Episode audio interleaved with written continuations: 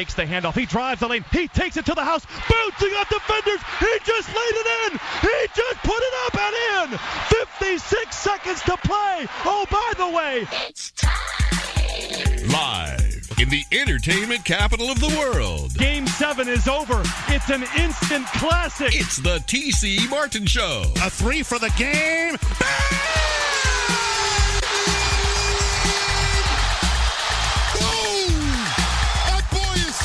It's time to get your daily prescription from the doctor, TC Martin. You gotta pinch me. The doctor is now in. Glad to have you with us for hour number two. TC Martin with you. Don't forget Vegas Golden Knights tonight with their closeout game. Game number five tonight, T-Mobile Arena, the Fortress. 7:30 is the face-off tonight. Looking forward to that. And keep your eyes peeled on some television tonight. The NBA playoffs continue. Got a whole bunch of game number twos tonight. Saw some pretty interesting action over the course of the weekend. We had four game ones on Saturday, another four on Sunday. We dive into that this hour. Tim Bradley's going to join us too from uh, ESPN. Of course, the former five time champion in multiple weight classes, does a great job with ESPN as their boxing analyst. And he was here in Vegas over the weekend for Saturday night's fight between uh, Josh Taylor and Jose Ramirez, and uh, Taylor defeating Ramirez in this fight. Uh, 114, 112 on all three judges' scorecards. Taylor with two big knockdowns. That uh, was the deciding factor in this fight. So we'll get Tim Bradley's thoughts. He was picking Ramirez in this fight. Taylor knew that Bradley was picking Ramirez in the fight. I don't know if uh, Taylor was listening to Tim on the program last week or it was just the fighter meetings. But uh, hey, I said Bradley's a little bit negative on me. So uh, Josh Taylor remains undefeated, now has four belts, and it was definitely a historic fight, historic night at the brand new Virgin Hotel and Casino, formerly the Hard Rock, formerly the Joint, now called the Theater at the Virgin. So We'll uh, revisit Saturday night's fight with Tim Bradley here at the bottom of the hour. But right now, the big seven footer joins us. A lot of fives. We got five time world champion. We got five time, you know, NBA champion. Big Bill Cartwright joins us. What's going on, my friend?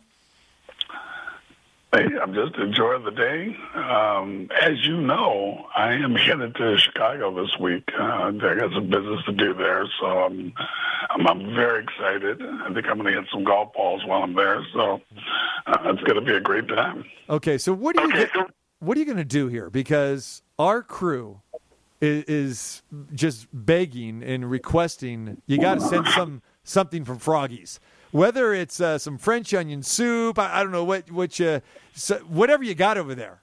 You, you got it, some frog legs. You're going to have to send it this way because you're not going to be back for for quite some time, my friend. You you, you got to send some Froggies over here. Look, I, I've uh, well, you've been to Froggies for one thing, so you know we don't do that. and if you guys, uh, uh, you guys do quite well eating there. You should make a zillion pictures of uh, of the restaurants there, and it, I got to admit, it, do, it does look very appetizing. But if you're curious to. Uh, uh, you're going to have to venture that way. I don't know what you're going to do it. Maybe on a weekend or something, or a quick trip in and out. But uh, just just don't waste any time. Just get it done. Get it done. Yes, it's the Froggies. We've got to go to Froggies. It's just delicious. Whether it's the steaks, it's the French onion soup, it's the uh, the tortoise, the hare, the rabbit. It doesn't matter. It's Froggies. It's fantastic. Located outside of Chicago. I believe Highwood. Is that right? In Highwood? Would. See? That's, that's correct. How do I know that? Yes, I've been to Froggies numerous times. I love Froggies. It's a destination. If you're going to the city of Broad Shoulders, you must go to Froggies. How's that commercial? You, you just go ahead and record that. There it is. There's your commercial. Yeah, I'm done. It's done. It's really done. I, I would like some more comfortable seating though at Froggies. I mean, you're, you're sitting me for those those two those three hour dinners and in those like iron chairs there, you know, and especially for you. I mean, being seven foot. I mean, how, how do you sit with those those long meals like that in those type of chairs? I mean, the ambiance is fantastic. Don't get me wrong, but come on, Bill, we need some some more comfortable chairs.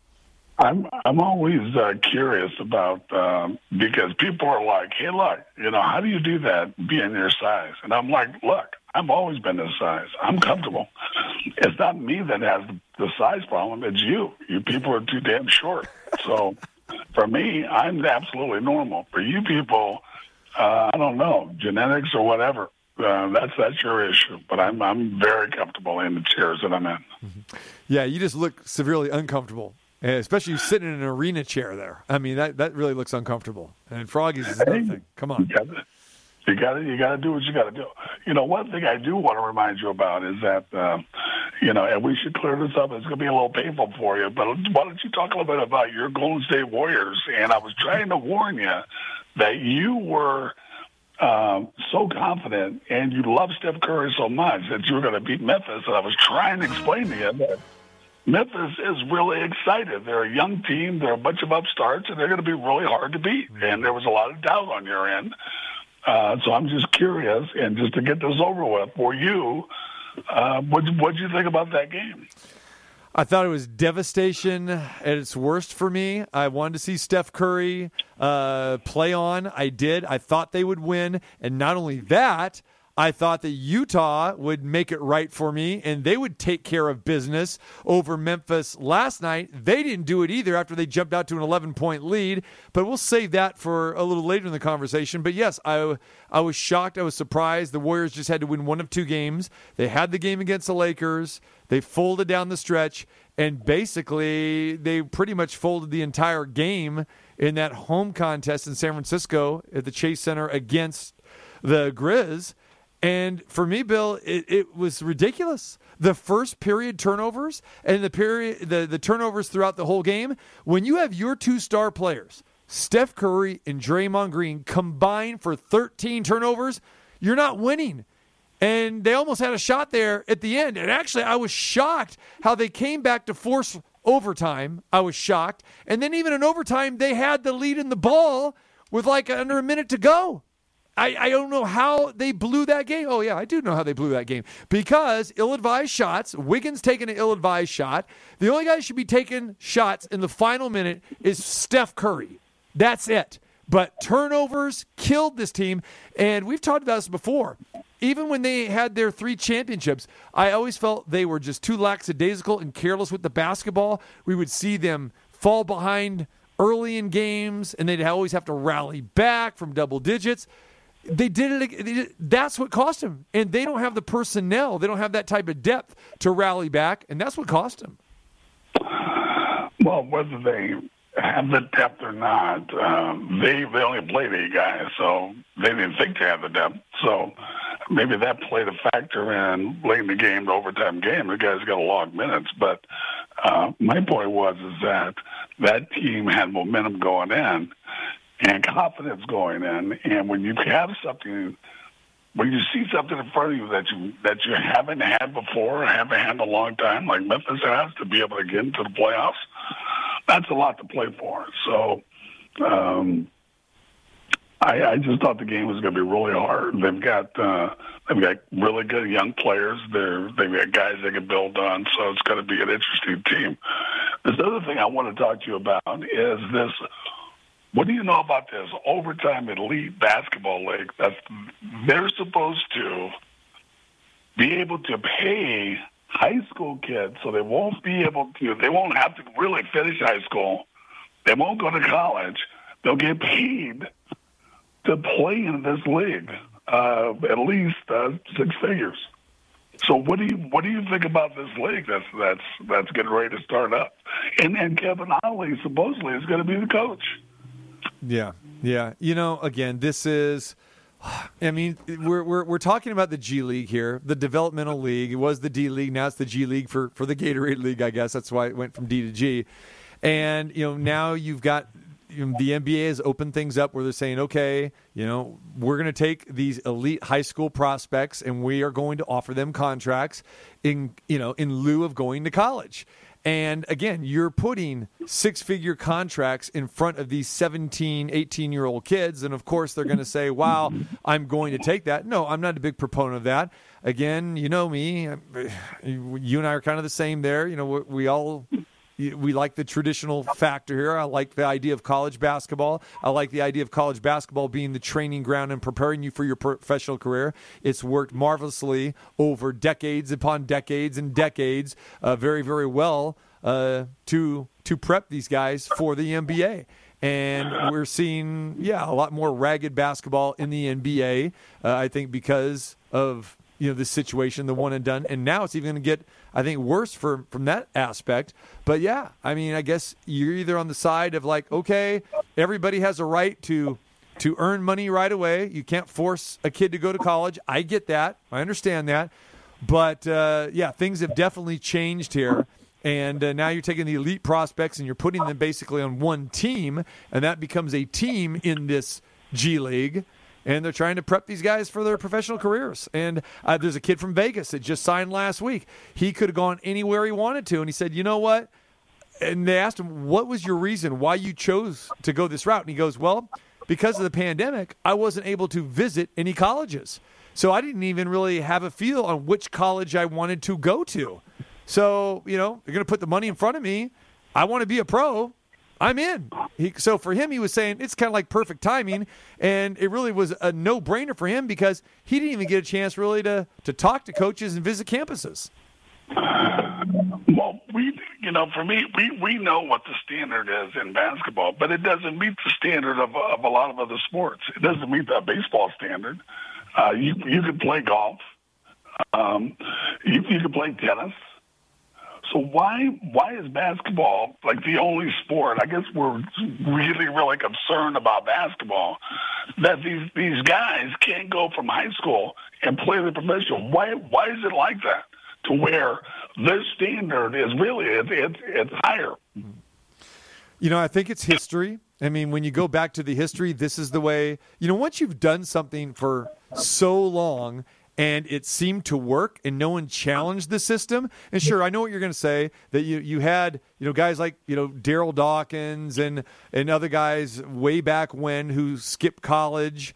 I get that. Kevin, Kevin Garnett. Yeah, yeah, sure. Garnett. yeah. Then we go way back when. well, well, like- well, yeah. Then, well, yeah. I'm, I'm going. Bryant? I'm going back. I'm going to Kobe. Okay. For, well, I'm going way back. I'm going to Dawkins and, and those guys. You know, going back to the '70s, and then yeah, you go then to Garnett. Then you go to LeBron James. Yeah, Kobe Bryant. All of those guys did it. But again, there was a lot of resistance. And now, you know, Jermaine O'Neal. You know, he was part of that group too. Remember how many years Jermaine O'Neal sat at the end of the bench because you know executives weren't really cool with that. We're going to draft him, but you're still going to have to pay your time. And I know with football, I know you- you're going to say that well, football doesn't do it because they got to build their bodies. That's the way it was for Kobe and Jermaine O'Neal and a lot of these guys. Kevin Garnett, they were they were thin as sticks, as you know, you know, coming into it, and it took time. But nowadays. The way the workout uh, regime is, a lot of these high school players or first year college players, I mean, they are coming in, you know, built like, uh, like you know,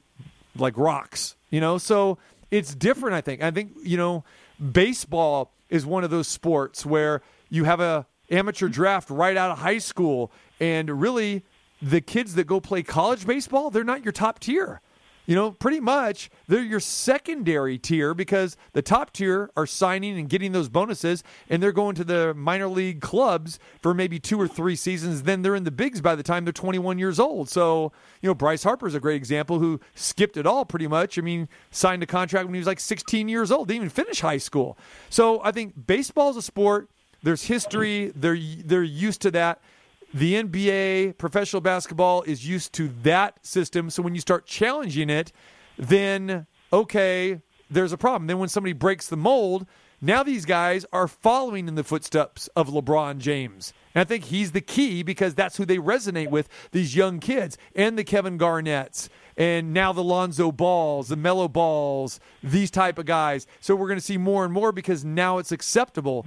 You go to those individual sports, I mean, that's just the way it is. I mean, that was their history, you know, the Tracy Austins, you know, in tennis and, you know, golf and that sort of thing. So I think for me, I think answer to your question is it's the history and the NBA is bucking the history a little bit. I think so that's why people give it some negative feedback.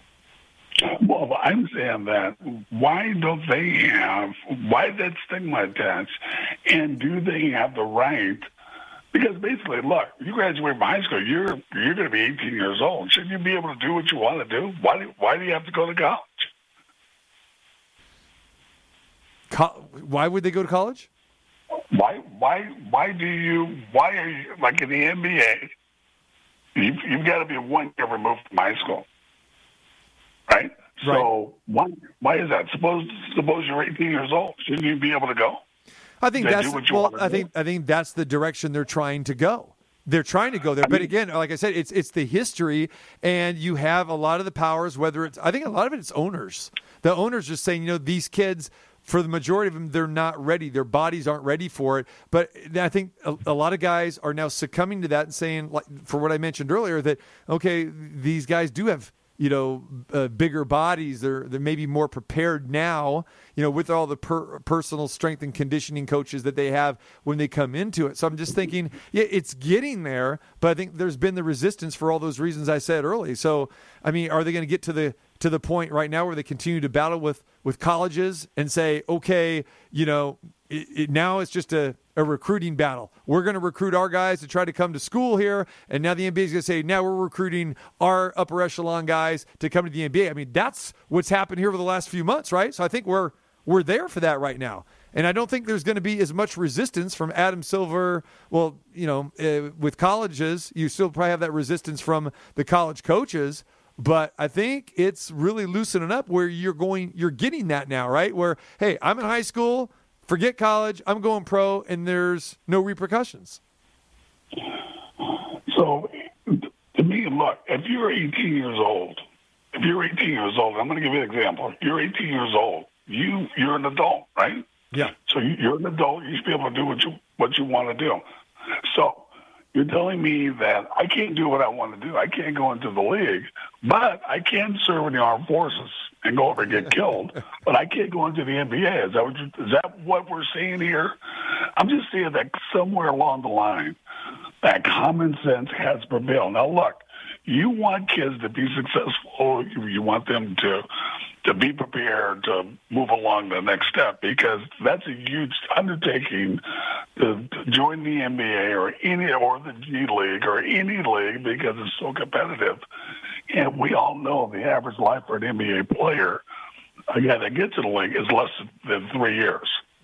So, but they have the opportunity to say, hey, look, I'm 18. Uh, this is what I want to do. Uh, it's not up to you. Uh, I'm I'm I'm going to go out for the league. I mean, should should it be as simple as that? It should be, but again, uh, you're you're the guy here that should should know that. I mean, this is your league, and again, you had to you know go to college, and I mean, did it ever occur to you, you know, in the mid '70s, saying, "Hey, you know, no, I want to challenge this. I want to go straight to the NBA." You went through the system. I mean, that's the way the, the system was in place, and those questions should be for the hierarchy of the NBA, right? Don't you think? I mean, they've got to answer those questions. Why have they, why has it taken this long for them to loosen it up? Why hasn't it been like this forever? And why did they go back and say, okay, you know, it's okay for, for guys like Daryl Dawkins and other people, but, but, you know, no, we, we got to institute this one and done situation. Now it's okay for LeBron James. And they've waffled back and forth. I mean, you tell me that's your league. Why, why has there been this waffling for decades? Well, I know that with players. Now, look, be it's a big difference between, for one thing, the salary structure and how things are lined up now. Because if you're like we talked about this, if you're any good at all, you, this is a two contract league, and you can be really done when you're like 31 years old. So when I came out, you are uh, you can be the first pick of the draft and make a um, hundred grand. So now you're coming out, you're you're going to make four million bucks. So, and not only that, but you can get a five year guarantee on that. Nobody's turning that down. So it it is a different beast now. To where you come out, your first round draft pick, you can make over a million bucks. That takes care of you. That takes care of your family. Basketball is a business now. It is a business, and that business, if you're doing it right, it can take care of the rest of your life. Most guys and I would say probably everybody that I played with, uh, my age, they're still working. So it's a different beast now, to where to where guys are playing back then. You know you're going to do something else because you can't survive on what you're making now. Wow, this is a great time to be an athlete. The greatest time in the history of sports to be an athlete and to be able to take care of yourself, to be able to make a lot of money, and be able to take care of yourself, take care of your family, and whoever else. and ha- So- and have the the freedom to choose, right? Which most of Yeah. them haven't had that in the past. So that's it. Yes, and that's and that's what we talk about all the time. Is that are there going to be dynasties anymore? I doubt it. Right, I agree. Right. You, you have an opportunity to go to another team and make twice as much money and take care of yourself, take care of your family.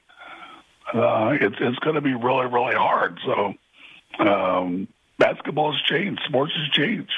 This is what it is. So, uh, and I'm just saying that it should change. It should always been that way, and then now um, it, it's got to change with the times.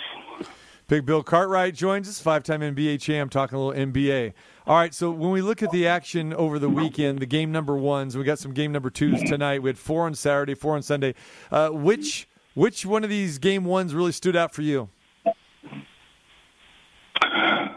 Well, look, we know that if you're a road team coming in there, what are you looking to do? You, you're looking to win one game. So the the Utah game obviously was was really big to be able to sneak in there and sneak out that victory, even though there was, uh, you know, Utah's not back, not at full strength, but that's huge to be able to get that win, and then now you have an opportunity to um, maybe win the next game. Um, I don't really like to get carried away because look, the first game of the series is always the toughest for whatever reason. You don't shoot well, you have a bad first quarter, there's foul trouble, something funky is going to happen. And then in that second game, everything kind of dies down and teams play pretty normal. But uh, win on the road, uh, I, I think is, is really important. So um, probably that, that, that Memphis game was really uh, that that was a great win. Yeah, and again, Donovan Mitchell not playing. I mean, Donovan Mitchell goes out there and warms up, thinks he's playing, and then the trainers who actually have the last call, they go to the coach and said, "Nah, he's not ready to play," and he goes ballistic. The team had no idea up until uh, less than an hour before the game that he wasn't going to play. We all thought Mitchell was going to play, and that was a huge blow for them last night. You know, losing the way they did, uh, you know, to Memphis. And here's this guy saying, "Listen, I'm fit, I'm ready to go," and they're telling me I can't play.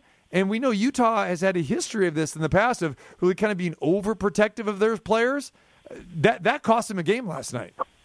I don't know. It's it's it's new basketball. That's not Willis Reed dragging his leg out there. That's uh, that's that's that's modern day trainers. That's modern day sports. Uh, I can pretty much promise you, um, in the uh, 80s and 90s, it wasn't the trainer wasn't making any calls about when the players going to play. Guys are going to say, "Look, we're just going to strap it up. It's the playoffs. It's what I've been waiting for all year. Um, I'm playing." So, Bill, let me ask you this: uh, Lakers, Suns. Suns win the first game 99-90. They're the, the second seed. LeBron James 18 points. Anthony Davis 13. These guys, specifically Anthony Davis, getting a lot of flack uh, for this performance. Lakers only score 90. Uh, is it uh, time to panic? Is it just one game? What, what are your thoughts when you looked at this game? And again, you know the Lakers have struggled for a majority of the season. Struggled against the Warriors in that play-in game, and they definitely did not look good in game one. No, they they they look terrible. And you know, once again, you you got another young team, very excited. Um, they've held their team together. They've been healthy pretty much all year, and they and they played great. So uh, you just got to give it to them. And look, you know, the Lakers haven't played well. Uh, they haven't played together. Uh, so we'll see in the next game. But in, like I said, in in these kind of series, um, you know, Phoenix is very excited. They won the first game, and we'll see what happens in the second game. Now, if they lose the second game, man, Lakers lose the second game, I would say, yeah, it's time to panic. But right now, nah. We'll see. We'll see what they've got in game two, and I suspect um, they'll, they'll play much, much better. So, which is that team out there that uh, people may be a little surprised to see maybe put a a nice little run together here? And again, these playoffs are much different. These are not household names that are at the top. You know, Phoenix, Utah. You know, Brooklyn Yeah, obviously has their star power. So, yeah, no, it's it's it's nice to see this balance. Which is the team or two that you think could really make a, a, a serious run? And again, the Knicks, Knicks in Atlanta. I mean, here are two teams that we're not used to seeing really in the postseason much at all. Yeah, what's what's going on there? And that's exactly what I was going to say. What's what is going on in Atlanta? If these guys they they played great, I thought yesterday, and um, should they beat the Knicks? Well, I don't know. They're uh, um, I don't think they're supposed to, but um, they, they played pretty good. So Well, you got a guy like Trey Uh, Young. I mean, you're you're going to be in games. I mean, Trey Young can can score. He can take over games, and this guy's gotten better and better every year. So I think again, when you have that type of talent, yeah, he he can will you you know to games. I'm not saying Steph Curry isk, but th- there's a little bit of Steph Curry in him, no doubt. He can carry you. Well, well, that's very kind of you to put that in there. That's like uh, Jesus for Oh, you. oh, please. But, uh, You're killing me. You're killing me. but but my thing is that look, they they they've got a good team. They've um, played great. They're young. They're excitable. Um, this should be we should be talking about this because every other year we talk about it's the same two teams all the time, and we're sick of it. It's the same two teams all the time, and we're sick of it. You should be thrilled right now with what's going on, and and the possibilities of somebody else, somebody like Atlanta um, making a deep run, somebody like Phoenix making a, gre- a, a deep run, um, somebody like the Grizz um, um, winning uh, and making a deep run. This this is great stuff here. So um, I I think we just watch it, embrace it, and just and just have a great time with it. Yep, no doubt about it. All right, NBA playoffs. We have uh, game twos on tap tonight and tomorrow as well too. Look forward to this, but yeah, definitely interesting. There's not that one dominant team where you can pencil in. You could probably make that argument about the Brooklyn Nets probably, uh, but they started off really cold, but they they had a hot finish. Kevin Durant 31 points, Kyrie Irving 29, James Harden 21. Uh, that trio went 0 for 11 from the three point line in the first half, but then they got it together. So uh, I think all of these series, you know, we're going to see distant series here. I mean, we're going to see six and seven game series because these matchups are pretty good. Eh, Milwaukee and Miami tonight. I mean, Milwaukee won that game in overtime, 109 107, with the Khris Middleton uh, game winning jumper with five tenths of a second left. Uh, you know, Miami is a team I think you got to watch out for. So, no, I am excited about it. Again, I don't think there's anybody that you can just pencil through here. I think all these series are very, very intriguing in the first round. Yeah, and it's kind of weird, like the um, um, Trailblazers and Nuggets series. I I gotta believe that uh, the Nuggets are a little stronger, but maybe the matchups are just bad. Uh, I'm not sure what to make out of that series, so uh, I think that's going to be interesting too. Uh, and, the, and the Bucks. I mean, are they going to break through this year? What are they going to do? It's it's uh, you know you've got one of the best players in the league and uh, one of the best shooting teams in the league, and during the playoffs they they got to play them. So there's just a lot of questions uh, to be answered. Yeah, you know, with that Bucks uh, Miami series, I think it's it's you know this very well. It's matchups, and Miami beat them last year in five games. They beat them four games to one, and to have them open up against the Bucks again, I mean that's advantage Miami. Certain matchups do not do the Bucks any any good. It's like a disservice. Like, oh, we got Miami. Uh, Miami could upset them again. I think my I think Milwaukee's good against other teams, but this particular matchup, I don't think it's good for the Bucks. Well, you know what I think is really interesting is that you know during the playoffs, you know things slow down. So all those games we were complaining about during the year, they're 120, 130, 140 point games. We're, not going to see those. It's going to be grind out basketball. Teams are going to have to earn baskets. Um, unfortunately, because of the mentality of the league, they, they still don't earn anything because they give up so many layups. It's a crying shame, or they'd be playing in the uh, 80s. But uh, I just think it's going to be a different kind of game, and that, that's why I think it's really difficult to play because teams have to grind these games out. So um, that's why it's going to be fun to watch. Yeah, Damian Lillard, uh, 34, 34 points in that Portland victory over Denver. 123 109 three point barrage. They put up 40 shots, Bill. 43 pointers. 19 for 40, Portland was. Outscored them by 24 from beyond the arc. 43s. Yeah. And we're going to see some, Yeah. some teams with 45 and 53s. It's, it's crazy. Yeah, but that but that happens every single year with Portland because they they shoot a lot of threes, and when they're going, they look great, and when they're they don't, they get their ass whipped. Yeah. So, um, if those guys can uh, stay with it, then, then they can uh, uh, keep keep making shots. They're they're fine. I don't think it's possible, but uh, uh, that's that's on them. All right. All right, my man. We'll let you go. We appreciate the time as always. Uh, great stuff. And uh, we'll talk to you soon. Enjoy your trip to Chicago. I know we'll talk to you several times while you're back there. Uh, food pictures. If you're not going to send us the actual food, uh, these guys need to see at least the French onion soup. So let's go. And you did send me some some pictures of the pork chops at Froggy's last week. That was good. The steak, we got that. You know, but I need to work with you on your photo skills. Your photo food skills Yeah, need a lot of work. I mean, you're you're you're like a you're like the tenth guy in the on the bench. You know, when it comes to that. Well, and the- reason is is that I'm not like you. I don't photograph every meal I have. Yeah, you're No, not you're, you're not an all star like me. Yeah, you're right. You're not a world champ you like are. me. You are. You're the best I've ever seen. Thank you. But it's every meal. And that's not true. I mean, I I eat out every night. Just about every night, and I've been thinking it's like, uh, I'm not posting tonight because eh, I've I posted this one before. I'm kind of a creature of habit. I got like a four or five restaurant rotation here, so yeah. So I'm I'm I've been kind of taking it easy, and people think, well, what what's you're not eating? Uh, Nah, just you know, I mean, but I just you know, I know you guys are tired of the same pictures, so there you go. I mean, you can only photograph you know uh, wagyu wagyu filet mignon so many times. Saturday night, I didn't do it.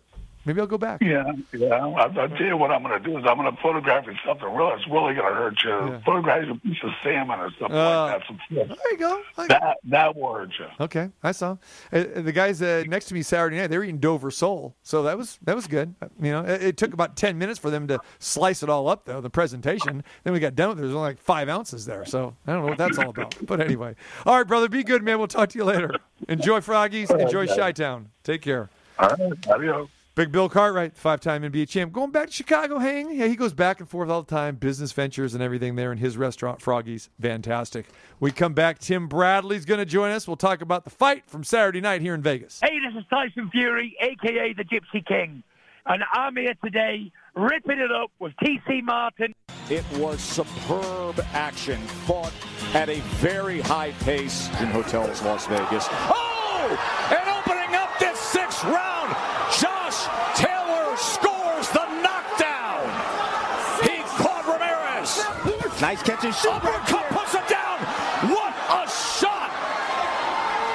Josh Taylor I don't think Ramirez fully over, uh, overcame that and recovered from it. And I think it showed in his performance, but he, he was gutty and, and he fought back and he battled back as best he could. And now, the undisputed junior welterweight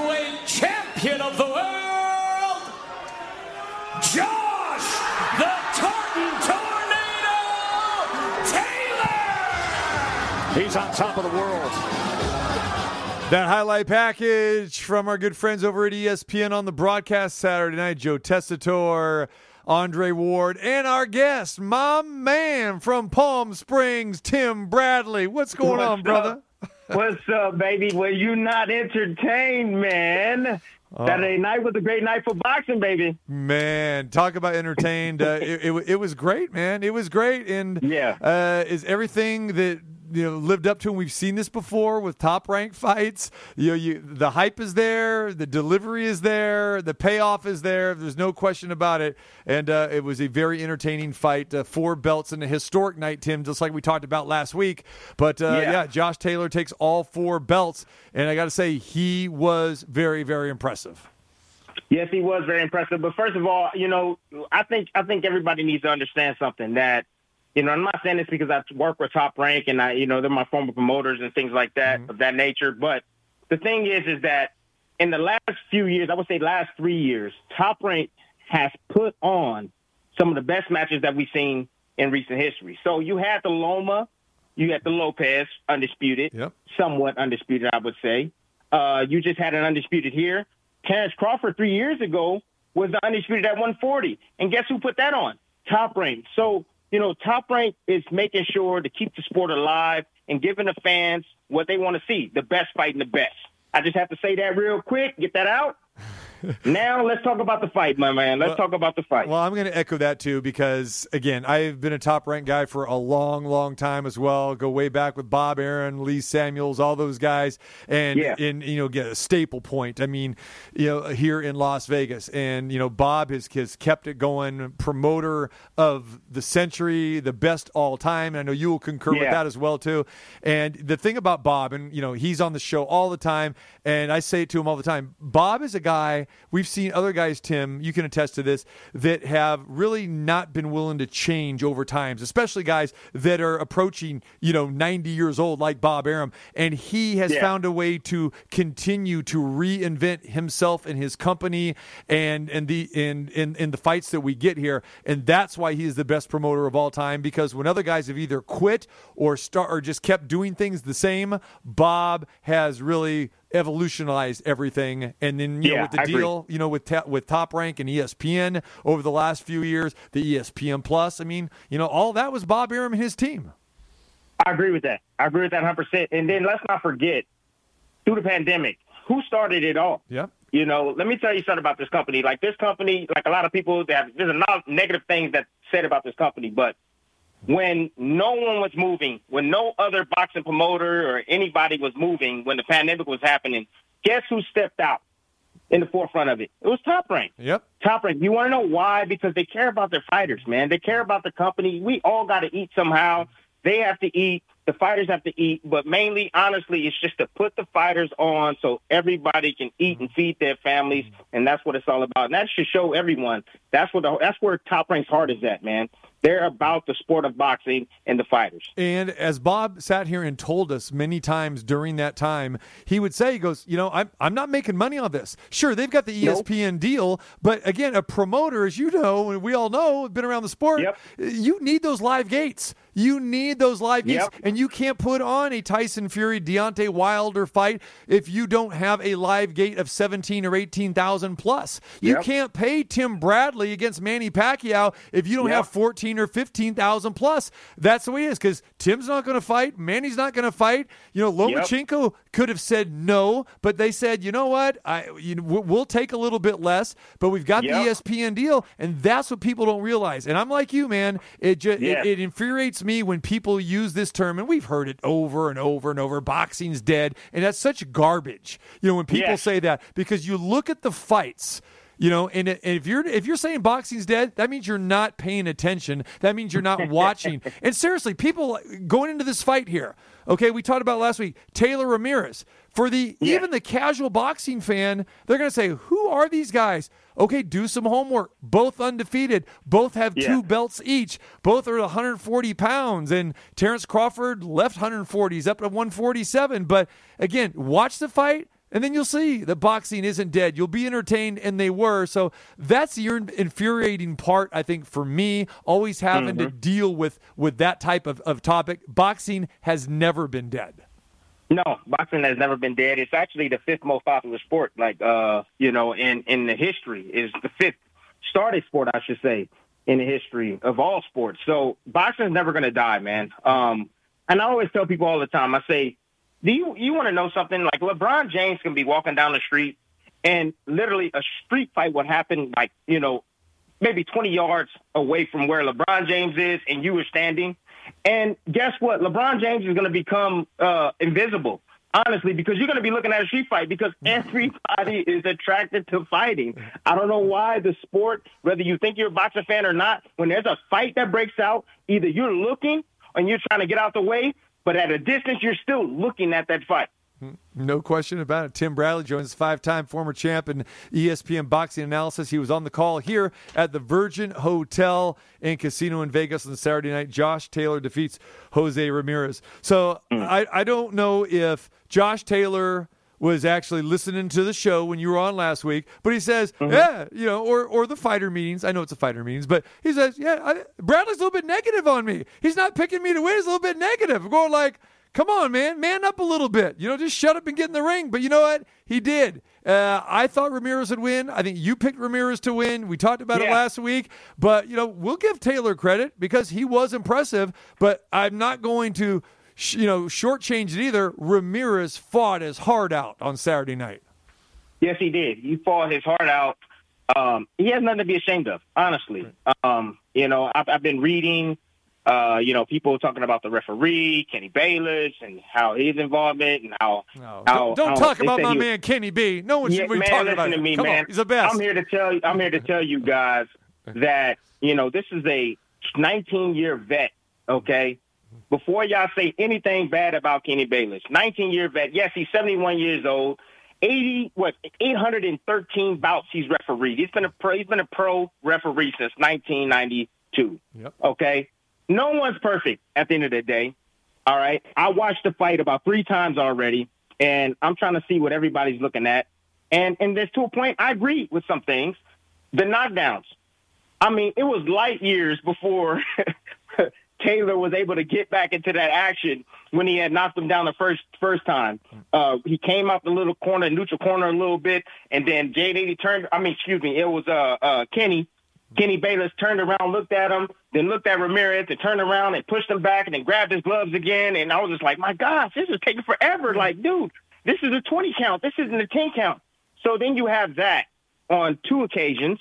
So then, you know, when the second knockdown happened, a lot of people was having a problem with the fact that Bayless put his hand on Ramirez, and I believe he said break. And when he put his hand on him and then he backed off, Ramirez got a little bit relaxed. Protect yourself at all times, people. And he got hit with that uppercut. He got framed with an uppercut by Taylor, which is fair game. At the end of the day, protect yourself at all times. You had 20 seconds to recover for each knockdown. And, you know, if you have a problem with the way he handled that situation, listen, he gave you time. He let you, allowed you to come back in that fight. You shouldn't be mad about what happened during that course of that fight, man. You can't blame it on the ref. The reason what happened happened. You got caught with a pull counter. You abandoned your jab. You fell down. You got up. You had enough time to get prepared, and, and you got back into the fight in the back end. And you know it's all fair game. You know I don't think Bayless did the best job he can do, but I can tell you this: he's not the one to blame for this at all. So if anybody's trying to blame him for the result, for what happened, you can forget about it at all. It that's not flying with me. This is boxing referee Kenny Bayless, and what I say you must obey. So be sure to catch up with the broadcast at tcmartinshow.com. There it is, Kenny B, my guy. And like, how about that Yes, timing? sir. Look at that timing, man. Anyway, but you know, as Ken, and I will say this in Kenny's defense, I didn't see that being a problem. As he said numerous times, his and you know this, Tim. What is his main job? To protect the fighters Yeah. at all time, and that's all he was doing there because he did not want to stop it prematurely, and he wanted to make sure that Ramirez Yep. came forward, touching the gloves, and Yep. good for Kenny. If that takes an extra four or five seconds, I, I didn't want that fight to, to end. No one wanted that Yeah. fight to end. And if this guy, if he's giving him the opportunity to clear some cobwebs out for an extra four or five seconds, come on, man, that's ridiculous. Anyone saying that, that's ignorance. Well, there, there's a lot of people saying that, and you know, I think there's no harm done. Right. I think that you know sometimes in sports, just put it this way, in a lot of sports, you see if if a ref makes a bad call on anything, he typically makes it up on another ridiculous call Right. for the other side. And so, if you had a problem with him actually touching the glove, sometimes refs will come over and they'll say break or fight out, or and they'll grab your glove if you're holding, and they'll actually knock your glove down and, and you know, and, and, and put it out of position. It's up to you to protect yourself at all times. Don't get relaxed. Never get relaxed on the break because that can happen. What happened? He got with that uppercut. he got too relaxed. He got too comfortable. He was allowing the referee to step and intervene, and he shouldn't have never done that. And if he, that knockdown, if that knockdown didn't happen, the second knockdown, the fight would have been a draw. It would have been a draw. We'd be running it back, you know, in maybe the next four months or so. Right. So, um, but it was a great, it was a great entertaining fight for the fans, man. It was a great entertaining fight to call. Uh, no one should be upset with the decision. I thought they got the right guy, uh, Josh Taylor. Even though Ramirez, I picked Ramirez to win. You know, there's no bias in my blood, man. When Yep. it comes to these fights, these fights, man, I don't care whether I win or lose. It doesn't matter. I still got my job here at ESPN. it doesn't matter, my dude. you got it, my man. There is Tim Bradley. All right, Tim, real quick. Uh, let's talk. Uh, Tyson Fury was in the building Saturday night. Yeah. Uh, it looks like it's signed, sealed, deliver. It's it's him and Deontay Wilder again. Do we really want to see them fight for a third time, or is it going to be more of what we saw in the last fight, Tim? You know, that's a good, that's a really good question. And the answer I have for you is, is that, of course, it's going to be different. Um, when when things happen in your life, uh, when in your career, you go back to the drawing board. And as we can see, that that Wilder has changed his entire team, got a new trainer. Uh, I don't know if you've been seeing the training videos. He's he's moving his head, he's moving his feet, picking up his feet, using his jab, throwing you know crispy punches uh, or crisp punches now. Um, you know, he's working on his techniques and his mechanics to try to better his fundamentals inside the ring, which is great. It's fantastic because he definitely needs them. You know, but what's going to have to change in this fight is is going to be his mentality. If he's going to go into the mentality with the mentality that, hey, I'm going to try to outbox Tyson Fury, you can forget about that. He's not going to outbox Tyson Fury. No one's going to outbox Tyson Fury in the heavyweight division. I'm sorry. You know, he needs to go in there with a chip on his shoulder, and he needs to attack Tyson Fury if he's going to change anything. You know, he got to make sure that Tyson Fury understands that he's not afraid of him. You know, that that knock down or that knockout loss that he suffered when he threw the towel, that was just a fluke. Something wasn't right with me that night, but I'm going to show you the real Deontay Wilder. If he comes in with that type of mentality and that attitude, the fight is definitely going to be different. There's no doubt because anytime that right hand leaves that man, it has the ability to knock down a wall, even Tyson Fury. So, yes, he has a chance, people. He does have a chance. It's a puncher's chance to beat Tyson Fury. It all depends on his mindset and how he approaches this fight. All right, we're going to get it here in a couple months. Uh, again, brought to you by Top Rank. Looking forward to that. And boxing back in Vegas. You got to love it, Tim. Fight after fight. We're back, baby. We're back. Yeah, we back. And you know the best part about it is we got the fans in the in the, in Yes. the arena. That's Yep. the best part about it. Yep. It, you know, there's no fight without the fans, and and we did our best during the pandemic to you know try to imitate bo- boxing fans with you know these uh the sound and and different things like that. But there's nothing like having the energy inside the crowd to to boost the fighter while he's fighting. And uh, you know to entertain and help entertain the fans at home that's watching on television. So boxing is definitely back. Um, unfortunately, we're not going to get the heavy, the, the the undisputed heavyweight championship fight. That should come maybe later this year. Right. Both guys got to take care of business. I believe Joshua has to fight Usyk, and then um, and I think that's a tough task. And of course, Fury has to get past Deontay Wilder. And once that's all said and done, whoever wins, hopefully we can get undisputed heavyweight champion of the world. There you go, my man. Okay, great job. Great call on Saturday night, as usual, brother. Appreciate you. Appreciate you, man. Much love. And uh, we're going to get you back on real soon because we got to talk Pacquiao and Spence. That got announced, too. So I'm going to have you back That's on. juicy. I'm going to have you back on uh, you know, next week, and we'll talk about that. How's that? Sounds good. Take care, I bro. appreciate y'all, man. All love. You got it, bro. Appreciate you. All right. Tim Bradley, there he is, the champ, the former champ, and uh, does a great job with ESPN as their boxing analyst. I want to thank Tim for joining us today. The big seven footer, Big Bill Cartwright. Appreciate him. And don't forget, the Golden Knights going to close it out tonight. Looking forward to being there tonight. We'll talk about it tomorrow. Tomorrow's a terrible Tuesday. Probably terrible Tuesday for the Minnesota Wild. Golden Knights taking them on tonight at 7.30. Miss any part of the show, go to the website, tcmartinshow.com.